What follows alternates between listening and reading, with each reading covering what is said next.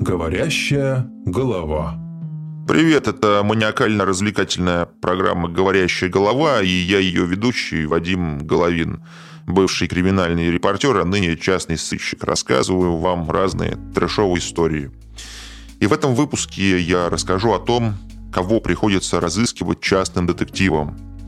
Здесь не будет историй про сбежавших любовниц, похищенных детей – и скрывающихся должниках. Это все банальности, которые нас с вами не касаются. Речь пойдет совсем о другом. О вещах, знаете, таких глубинных. Но вот представьте, что в детективное агентство приходит заказчик и просит найти человека из его сна которого он в реальности никогда не видел. Или, например, девушка приходит к нам с просьбой э, защитить ее от назойливого ухажера, но выясняется, что никакого поклонника нет и никогда не было. Можно считать это бредом или мистикой, но я ставлю иной диагноз. Одиночество. Хроническое и неизлечимое. Ну вот сами посудите. У вас в телефоне всякие там контакты в Фейсбуке, телеграммы, инстаграммы, WhatsApp и Viber. У некоторых из вас по несколько тысяч там друзей в соцсетях. Но вы одиноки. Все мы вот бесконечно одиноки. И я тоже. Мысль совсем не нова, но в контексте этого подкаста я должен сказать об этом. Давайте начнем, а то чего-то пиздец как сердце щемит. Один мужчина пришел к нам с просьбой найти его маленького сына. Ну, мы сначала решили, что Стандартная такая ситуация, двое поругались, развелись, и жена теперь не дает отцу общаться с ребенком. Но нет, оказалось, что у мужика и жены никогда не было. Был секс с различными там женщинами, но большой любви как-то не случилось. И вот однажды этому мужику приснился сон, что у него где-то есть ребенок, мальчик лет 5-6. И вот он тянет к нему свои детские ручки и молвит человеческим голосом – там «Папочка, я скучаю по тебе, приезжай ко мне». Ну тут, наверное, даже самый циничный ёбарь просто всплакнет, и жизнь его уже не будет прежней. Дядя тот не на шутку решил своего ребенка искать. Но вот как искать, собственно, было совершенно неясно. Ведь это же, по сути, фантом, да? Просто некая проекция из сновидений. Но бабки заплачены, нужно было отрабатывать. Мы подробно мужика опросили о всех его романах и случайных связях – Представляете, это надо вот сесть и вспомнить, с кем ты потрахался лет шесть назад, отдыхая на Гоа во время пенной вечеринки. Там свое имя забудешь, не то что какой-то девушке с татуировкой и глазами по 5 рублей, обдолбанной местной дурью. Вот так по крупицам воссоздавали мы эти увлекательные моменты, когда жизнь казалась яркой и удивительной. И знаете, мы нашли.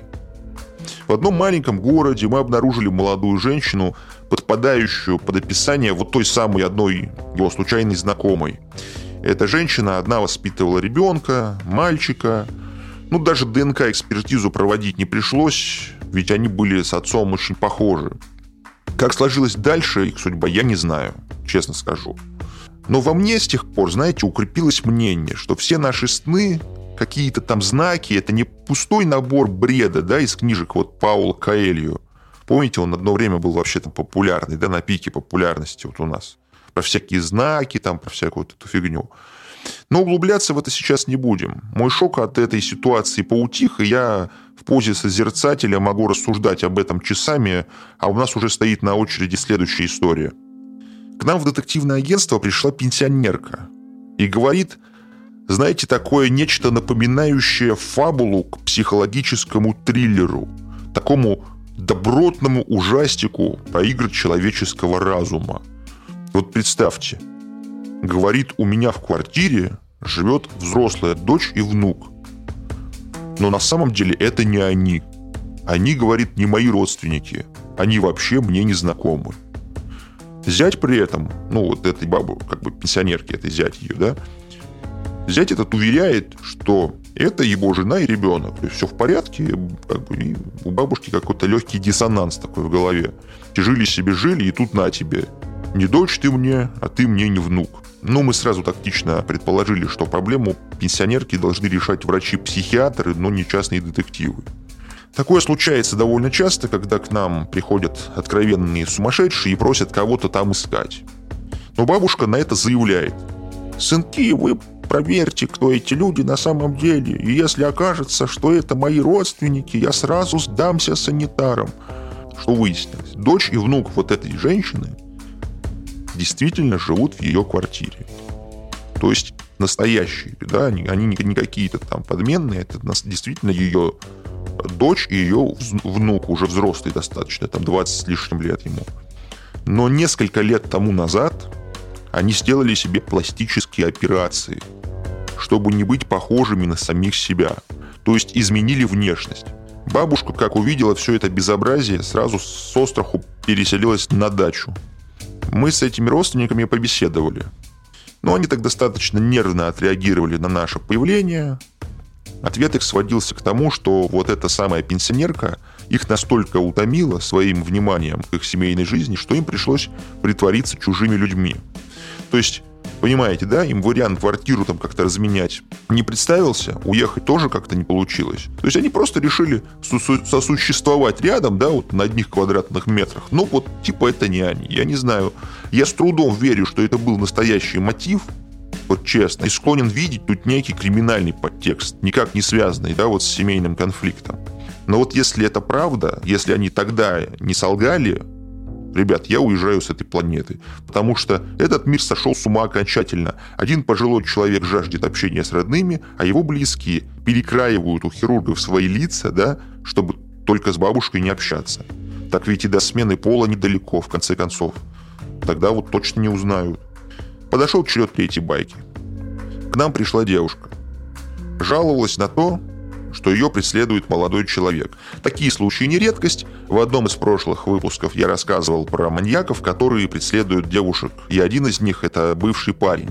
Классический случай, когда какой-нибудь тревожный дяденька, ну есть такие типажи, начинает преследовать свою бывшую пассию.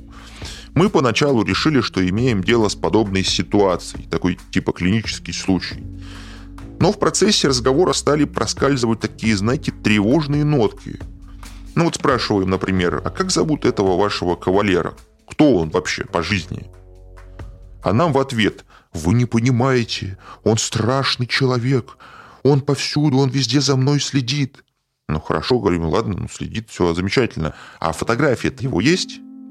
Она в ответ там снова какую-то такую странную тему задвигает. Вы не понимаете, он хочет меня убить.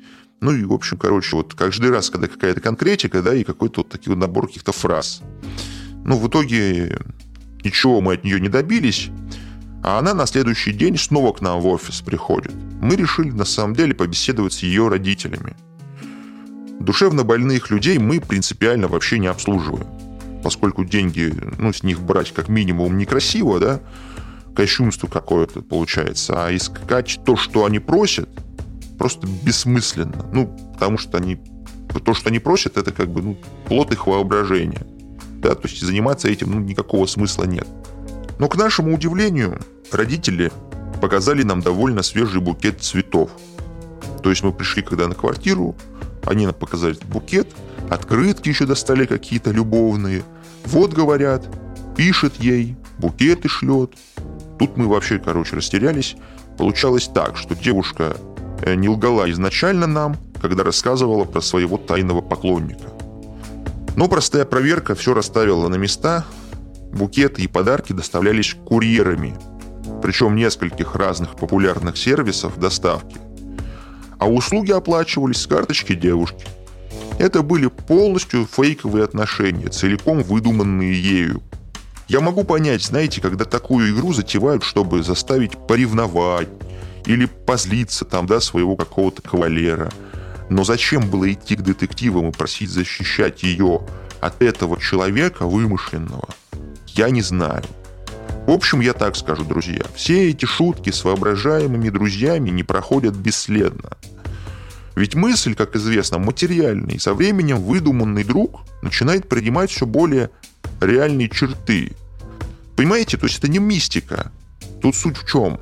Это вполне обычная ситуация, когда родители и друзья действительно верят, что у тебя кто-то есть. И тебе приходится врать снова, да, чтобы не выглядеть сумасшедшим. Но кто бы говорил, ведь Вадим Головин тоже был раньше кем-то придуман. Кем не скажу. На этом У меня все. До новых встреч на Глаголев ФМ. Глаголев FM. Ваш личный терапевтический заповедник.